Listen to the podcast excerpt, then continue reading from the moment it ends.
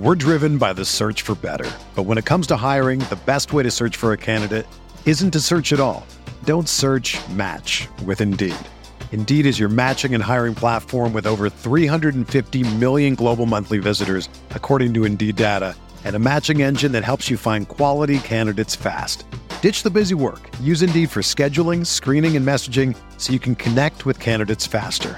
Leveraging over 140 million qualifications and preferences every day, Indeed's matching engine is constantly learning from your preferences, so the more you use Indeed, the better it gets. Join more than 3.5 million businesses worldwide that use Indeed to hire great talent fast. And listeners of this show will get a $75 sponsored job credit to get your jobs more visibility at Indeed.com slash BlueWire. Just go to Indeed.com slash BlueWire right now and support our show by saying that you heard about Indeed on this podcast. That's Indeed.com slash BlueWire. Terms and conditions apply. Need to hire? You need Indeed. This is Tyrese Haliburton, and you're listening to Setting the Pace.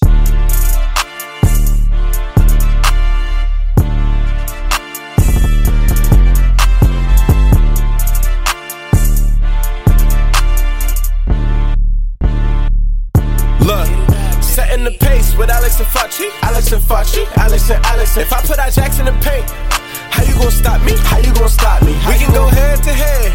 Call out your top three, call out your top three. Look at the switch from Duarte. Now that boy got three. We got Haliburton running point. This is the Benedict for the shot. If anybody gon' come in the post, then we got Jalen Smith for the block. Setting the pace, going to the top. Setting the pace, going to the top. This is your number one podcast. Sweeping every team. We gon' need a mop. Smooth. What's going on, everybody? Welcome back to another episode here of Setting the Pace. It is Sunday night, and I'm here with Evan Sidery of BasketballNews.com to talk about the Pacers' two games over the weekend. Evan, how's it going, man? Doing great, Alex. Thanks again for the invite here. Like you mentioned, talking here on Sunday night. Pacers wrapped their first week of the season. Kind of what we expected, but I think early indications are it could be a lot more fun than we expected, which could be a, a lot of fun for fans out there. Man, I tell you what, if you watch that Spurs Pacers game on Friday night, I was in the arena for that one.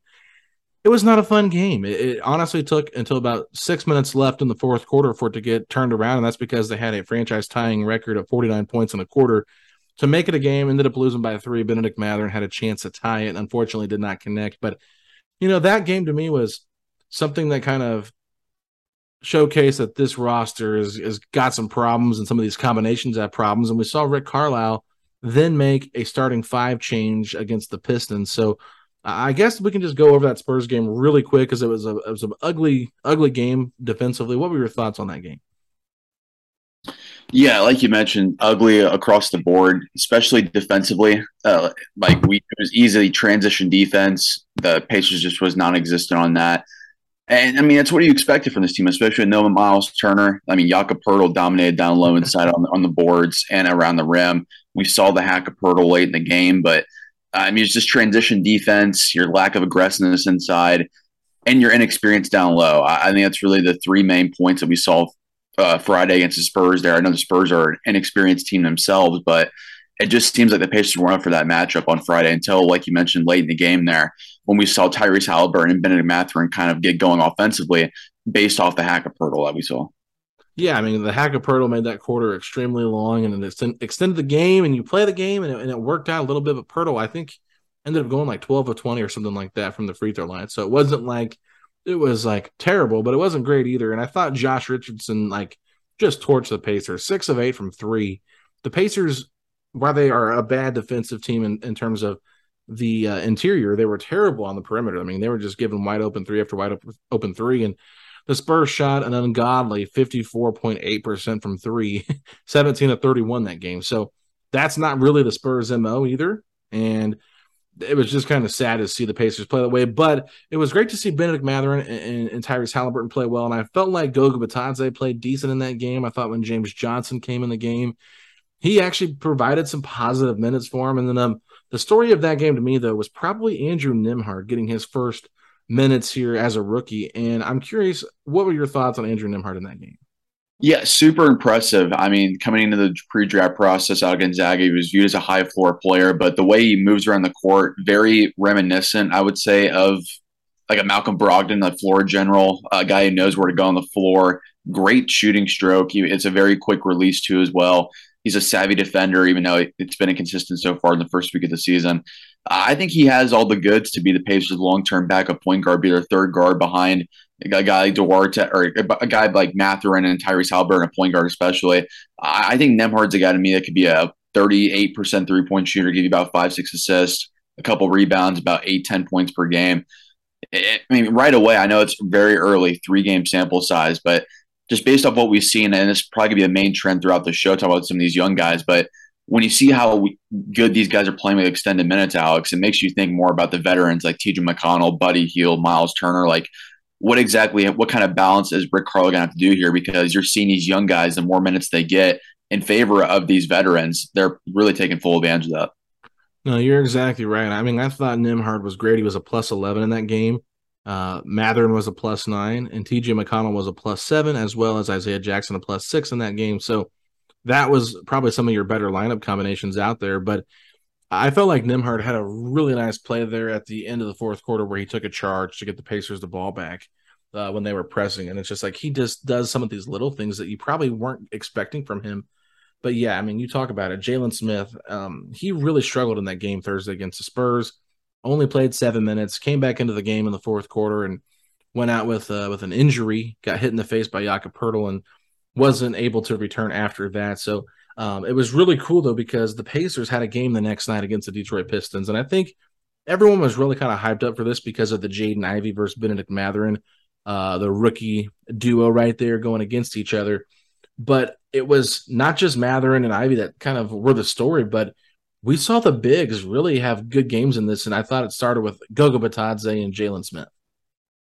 Yeah, absolutely. I mean, we could start off with with Goga because he was the one that stood out to me as, as far as his aggressiveness goes. He had a double double, I think, in the first three quarters of this game. He was excellent in pick and roll, uh, just spotting up and doing his thing inside, being set by Haliburton, Benedict Mathurin on that alley oop too as well. I did not know Goga could get that high on a dunk. So that was impressive to me, just as a first time up close seeing that with Goga. And then Jalen Smith, I mean, we saw these flashes in Phoenix before when he got extended run, but when he gets confident offensively, it kind of leads into an all around great game for Jalen Smith, where he's a great rim protector. He showed off his three pointer multiple times. He's aggressive on the rebounds. I mean, he's a guy to me. Just the more the more you give him run, and the more you give him extended minutes, similarly to all these young guys we're talking about, Alex. Like he he's a guy to me that this first week, if we're thinking about who's the third best player so far behind Haliburton and Mathurin through the first three games, I know Jalen Smith had an awful game against San Antonio, but in, in the opener and especially against the Pistons on Saturday night, I think it's fair to say he's probably the third best pacer as far as overall performance goes through the first week of the season.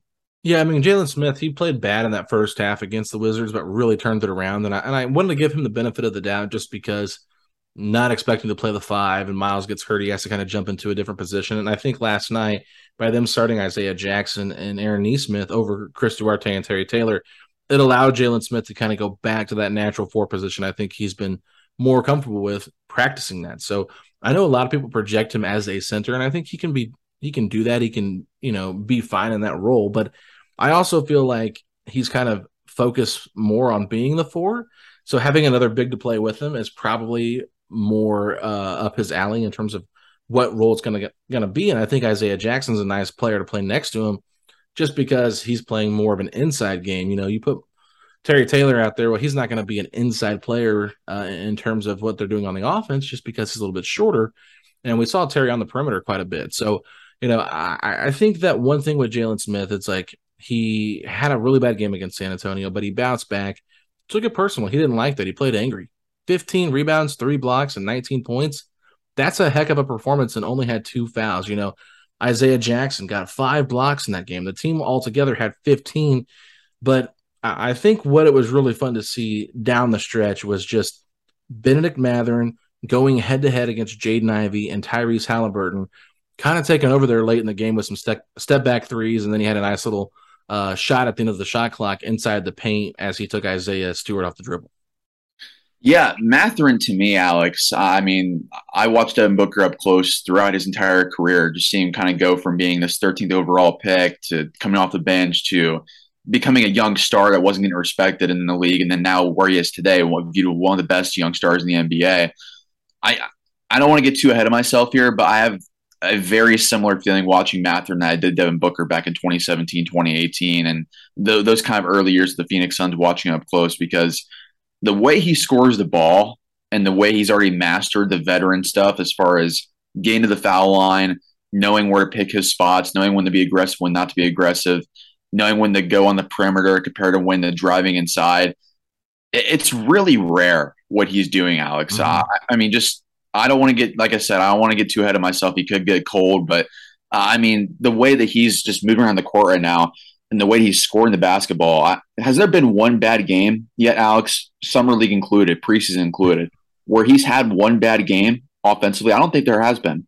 No, I, I, don't think there was. I was afraid it was going to be this Pistons game because he got in early foul trouble, right? Picked up two quick fouls, but didn't matter because he only picked up one more the rest of the game and he was able to drop 27 points on 10 of 18 shooting five of eight from the three. So it's like yeah. incredibly efficient. It's the efficiency for me. Like he has almost a 60 true shooting percentage through the three games, averaging 24 points. He's giving a couple assists, a couple rebounds too. But the efficiency around 58%, that's an elite number, especially for a rookie on high volume where he's the guy to me where the three pointer is falling and he's getting aggressive to the free throw line he's a three level scorer already in the NBA, which, which, is crazy, which is absolutely crazy. He's 20 years old, but he looks like a legitimate bona fide three level scorer already in the NBA. And that's a guy to me that you can build your whole offense around. You can have him running sets for you. You can have him going to the basket and getting aggressive whenever he wants to. Uh, I mean, Rick Carlisle said it when I asked him about it after Saturday uh, post game. I, I, just said, "What stands out most to you about Benedict Mathurin so far, uh, as far as his aggressiveness scoring the ball?" And he said, he doesn't act like a rookie. Uh, I mean, that, that's really what it is. He doesn't act like a rookie.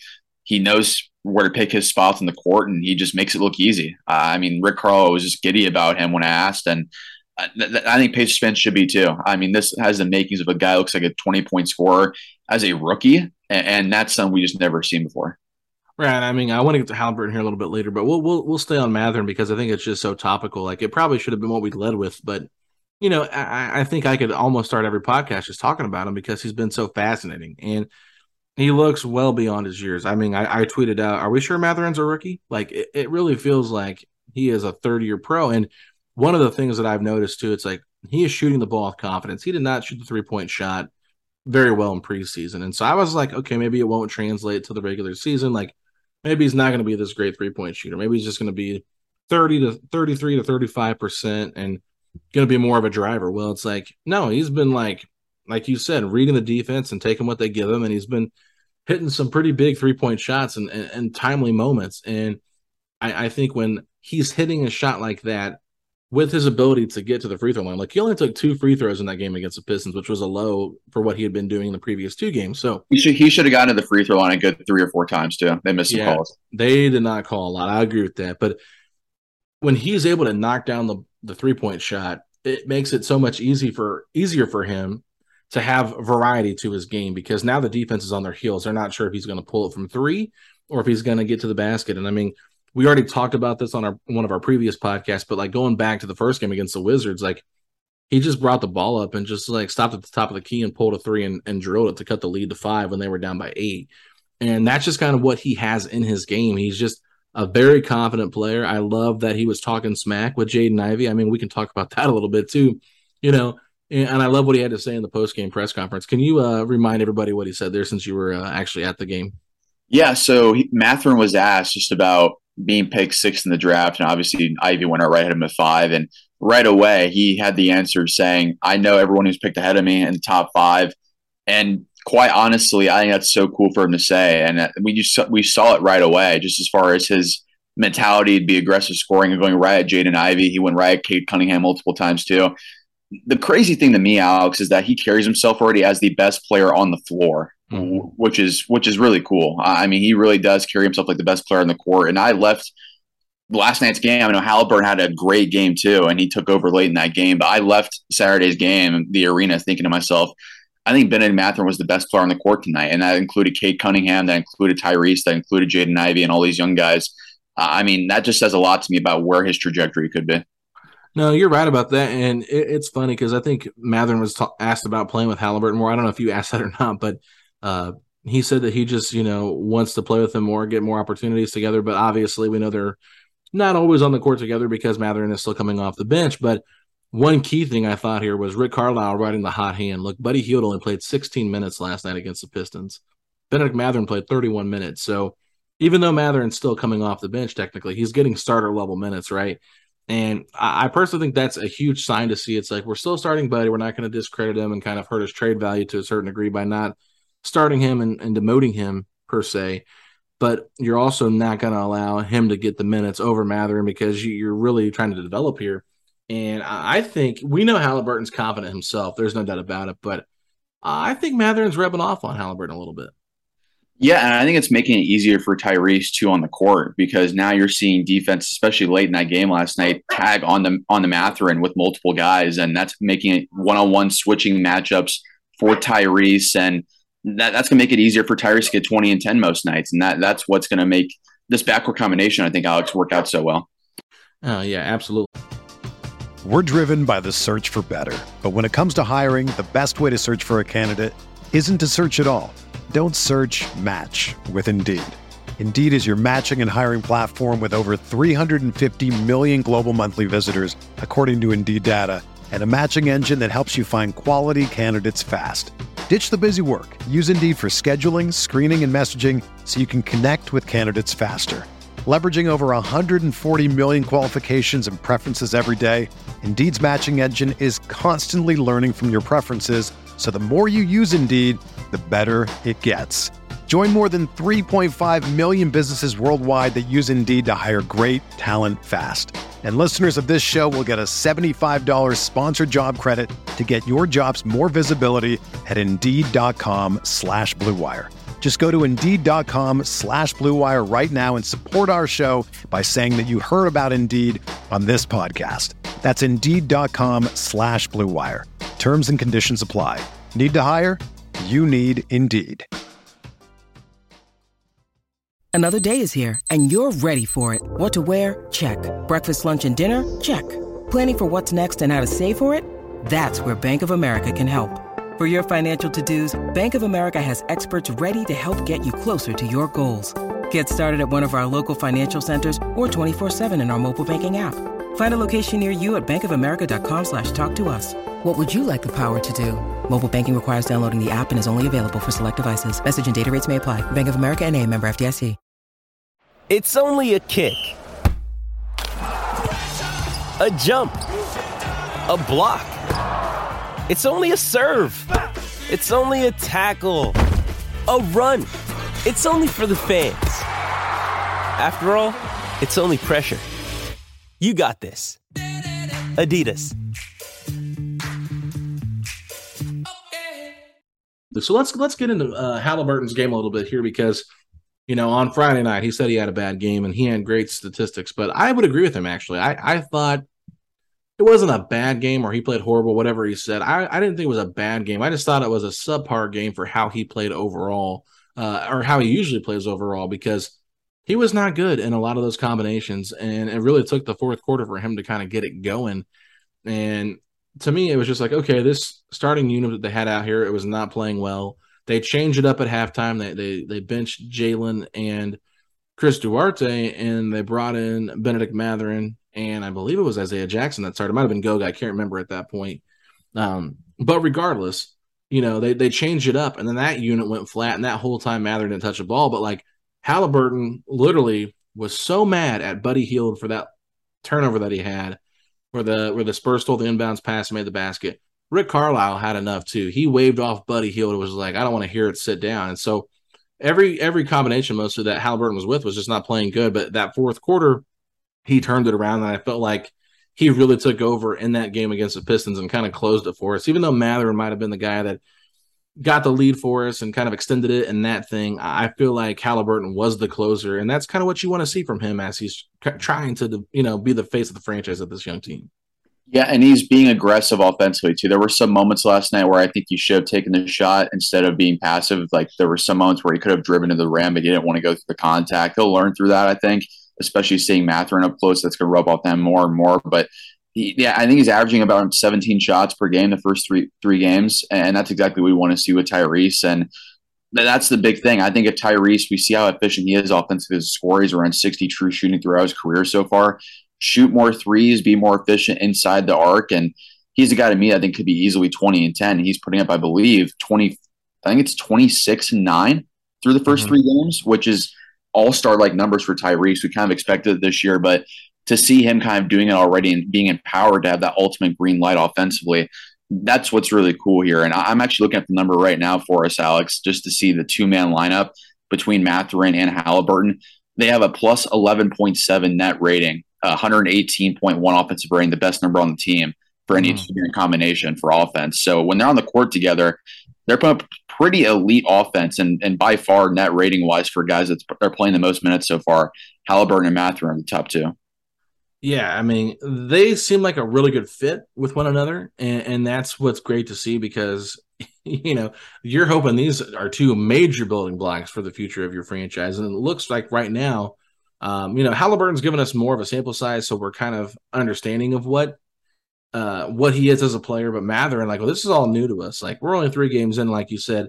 Don't want to be too early in, in talking, you know, talking them up too much, but at the same time, you have a hard time not wanting to just keep talking about it because it's so fascinating to see a rookie do this, you know.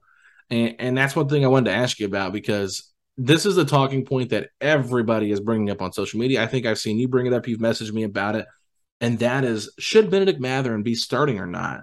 And I personally have vote uh, voiced my opinion on social media, but if you haven't heard it there, I have said that I'm completely fine with him coming off the bench still until Buddy is traded. But um, I know people have pushed back on that, and I'm curious what your thoughts are on in terms of if Mathurin should be starting or not.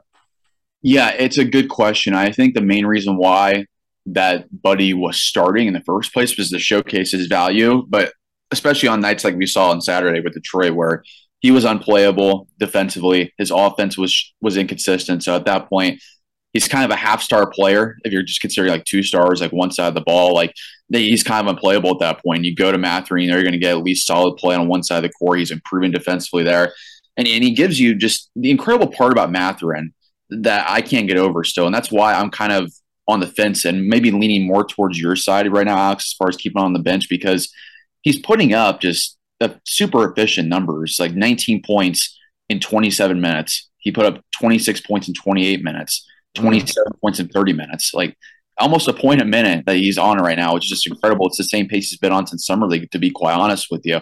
And, and with how much of a scorer he already is and how natural of a scorer he is, he doesn't have to be coming off uh, in the starting lineup. You can still keep showcasing Buddy Hield and it just ride the hot hand like you saw last night or on, on Saturday night with Mathurin, where you got double the minutes of Buddy Hield. But I think you're also hurting Chris Duarte a little bit in the process here. I think you need to see Duarte – with Mathurin, with Haliburton. We've barely seen him for the first three games. Obviously, Duarte had a huge rookie season last year, but he's averaging six points the first three games, down almost 10 minutes per game compared to last year. That'll work itself out, I imagine, as we get later on the season, Alex. But I think Buddy Hield, he's more so impeding, in my opinion, Chris Duarte now than he has hmm. been at Mathurin, which is something that I think needs to get fixed pretty quickly. That's a great point. And I thought that Carlisle tried to shake it up by starting Nesmith against the Pistons and, and bringing Duarte off the bench. I just, I'm having a hard time figuring out what is the problem with Duarte. It's almost like he's too passive. Not sure if he should be as aggressive because last year, like, it was, you know, you you were you were just watching Duarte not be afraid of the moment, right? He was going to take every shot that he could, and so it was one of those things where you're just like, okay, uh, it's Duarte time. Like they're going to him to close out games, and, and now it's like he's almost afraid to shoot. Uh, it was just really difficult to watch him miss shot after shot and just not getting in the rhythm. And you're right, I, I I do feel like Buddy's kind of in the way of that, but it looked like he, he looked better off the bench. I will say against the Pistons. I think everybody looked better against the Pistons than they had the first couple of games that had been kind of struggling. So that could be just because it was the Pistons' third game in four nights, and they had been traveling where the Pacers were able to stay at home and that kind of thing. But um, I just feel like Duarte right now, his confidence is low. It was good to see him get that nice dunk. I think Quinn Buckner got pretty excited about that one. Uh, I think it was the third quarter, might have been the fourth, but you know, just good to see him get some shots in. And he got like I think 16 attempts up last night. Was that how many he got? 14, something like that. It was a lot of attempts for um for uh Duarte. And so now I'm just kind of looking over here like, how are they going to find minutes for all these guys to be really effective? And you don't want anybody stunning the growth of Mathurin, but you don't want to lose trade value with Buddy. And then you got Duarte. So I don't know how Rick is going to properly manage giving them the, the right amount of minutes where they can kind of grow individually. But I think for Duarte, he's going to have to take a, a lesser role than he had last year, but he's still going to have to find times to be aggressive when the time calls. Yeah, I mean, this is a hypothetical that I haven't had a chance to ask Duarte or Mathurin this yet, and I, will I'll be sure to ask them about it sometime this week or next when they're back in town from the road trip. But I think maybe one hypothetical reason that maybe Duarte isn't showing much more offensive because maybe he's not used to being like the secondary option. Uh, I mean, Mathurin kind of has come in already, been that alpha scorer that Duarte was last year. He kind of knew the opportunities he had, and now he's seeing Mathurin take all these shots. Maybe it's kind of he's not used to that. Maybe he's just mm-hmm. getting more adjusted to being an off-ball player. And we saw last year Duarte showed he's a lot more than an off-ball player when he's getting more possessions like that. So I think it's just getting more used to playing off the ball. I mean, we saw Rick Carlisle last night play Duarte in the same spot that Mathurin was the first two games with all the second units surrounding Duarte and getting him as the focal point offensively. That could be the best way to get him going is to be your sixth man long term. I think that maybe could be the, the long term play there. But it is interesting because, like you mentioned, Alex, maybe you ride the hot hand most nights. You whoever wins the minutes between Mathurin, Buddy, and Duarte plays 30 plus minutes. I think more often than not, it's going to be Mathurin. But I, I do wonder at what point, like we just mentioned, do they does Rick Carlisle in the front office just decide, you know, TJ McConnell's taking minutes away from Duarte and Nembhard. you know, Buddy's taking away minutes from Mathurin and Duarte. Uh, the the big question now, I mean, the big man question, I should say, is with Goga. He's having a good week. Isaiah Jackson, Jalen Smith. Where how does Miles fit into that in this equation? I don't want to get too off topic here, Alex, for you, yeah. but I mean, I think that's the biggest question to me exiting out week one for the Pacers is these young guys, especially this rookie class with Nembhard and Mathurin, look very much legit. And you get to kind of like let take the training wheels off here pretty soon, maybe even more soon than they all expected there. And that can mean less McConnell, less Hield, less Turner. And that in the process, that means more trade rumors too. Yeah, I mean that's what's going to happen. I mean it's it's inevitable, and I think we all kind of know that. We're sitting back and watching this from a distance, just like okay, we're just kind of biding our time until a trade is made. But you know, I I think with with Nembhard, you can play him next to you can play him next to McConnell, right? You can play Duarte, Nesmith, and Ijax, Terry Taylor, whoever you want to play. But like you said, it's eventually there's just not enough spots. But he did talk about going ten man, uh, a, a ten man rotation would go eleven or twelve if he needed to.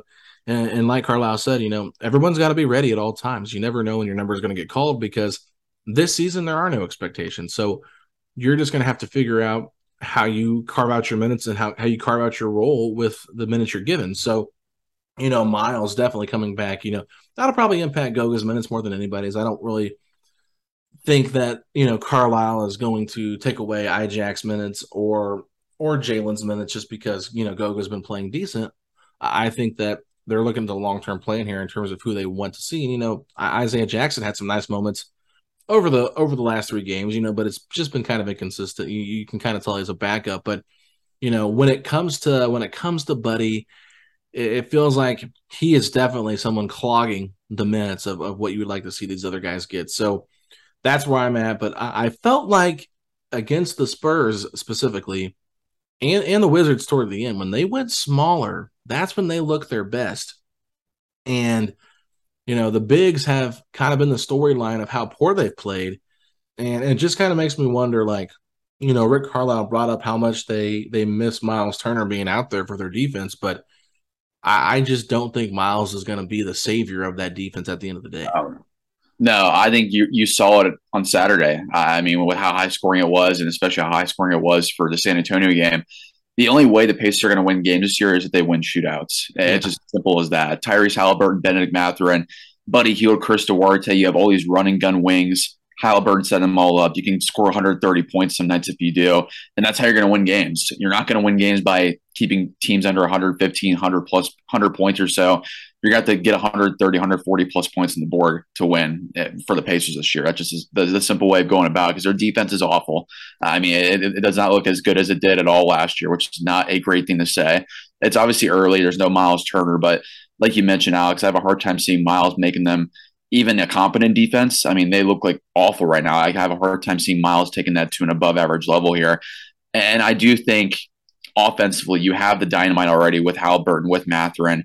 If Hield goes off, if Duarte goes off, Jalen Smith seems like a consistent 12 to 15 points now. You have the offensive foundation in place here to be a really fun team offensively. And I know it's not going to lead to a lot of wins, but these last two games, especially for San Antonio and Detroit for Saturday night, I mean, if you're not going to win a lot of games and you're going to have these competitive games and lose 60, 65 games in this way, that's kind of the perfect way for this season to go. I know it's early, but if, if this is how the rest of the year is going to go for Indiana, I think it's a perfect way going about it. No, you're, you're exactly right. So I know we got to wrap things up here. It's been fun talking about the last two games, but real quickly before I let you go, 76ers 0 3, probably one of the most interesting starts for them. I think everyone expected them to maybe win one of the first two games. Oh, them going 0 2, losing to Milwaukee and Boston was not a surprise, but they lost to the Spurs on Saturday night, who had you know played their third game in four nights. So, what are what are your thoughts on the Sixers matchup for the Pacers? And you know, sh- should Pacer fans just kind of expect a big loss here because of how angry the Sixers have to be? Yeah, hundred percent. I mean, the spread. I'm looking at the spread right now for this game. I think it, last time I checked, it was 11 and a half. I'm yeah. looking now. Yeah, it is currently at 11 and a half. And Joel Embiid, his point total is at I think 28 and a half. I would take the over there. I think he's going to have a monster game. Embiid is because, yeah, I mean, to be quite honest with you, Alex, I mean, this is just an awful matchup for Isaiah Jackson, for Goga, for Jalen Smith. You're going to have a pissed off Joel Embiid come in there at 0 and 3. He put up 40 plus points a couple nights ago. He put up 30 plus today. Uh, I mean, he's he's in a groove right now offensively. He's going to get a lot of foul calls. You'll see James Harden and Tyrese Maxey put their points too. I think Philadelphia wins this game going away, but these are kind of the losses that you just hope to stay close, and you kind of just hope to see cool moments from Haliburton, from Mather, and the rest of the guys. Yeah, I agree with that, and I will say lastly, I just I'm interested to see if the Korkmaz Bitadze thing has any ripple effects from what happened during Eurobasket. We obviously know the reporting of that with the with the Georgian police and all that with uh, Korkmaz in the locker room after he was ejected. So something to monitor there, and obviously uh, I, I, love seeing Tyrese Maxey versus Tyrese Haliburton because those two often get compared to one another in terms of who's better at this time, you know, who's the better player moving forward. And both are really exciting young players. So just cool to see how that head to head matchup goes. But Evan, thanks so much for hopping on to recap the weekend for us. I know Pacer fans are, you know, really excited about what they saw on Saturday and how they got to see the team come back Friday. So, you know, we're all living on the high here. We're all loving Benedict Mathurin and his rookie of the year campaign. Early start is looking great. So, where can people find you out on social media and plug anything that you have that's coming out? Yeah, so I have an Isaiah Jackson feature story coming out here in the next 24, 48 hours. So be on the lookout for that on basketballnews.com. But you guys can go ahead and follow me on Twitter if you haven't already at eSidery, at E S I D E R Y. I cover the whole NBA. I'm based here in Indy now. So I'll be at the, all most of the Pacers games this year. So super fun team to watch. Like I mentioned, might not lead a lot of wins, but this is the right start. This week is the right start, in my opinion, for this Pacers team, how they're going to be looking moving forward. Absolutely, Evan. Thank you so much for your time. If you guys aren't already, follow me at Alex Golden NBA, Fachi at underscore FACCI over on Instagram at uh, Pacers Talk. And I forgot to give our, our Twitter handle for our podcast. That's Setting the Pace 3. Make sure you subscribe to our YouTube channel for all of our content coming out there and leave us a five star rating if you like what you hear. And we'll be back Monday night to recap Pacers 76ers. It'll be me and Fachi. So thank you all so much for listening. We will talk to y'all later. Setting the pace, going to the top. Setting the pace, going to the top. This is your number one podcast. Sweeping every team. We gon' need a mop. Smooth.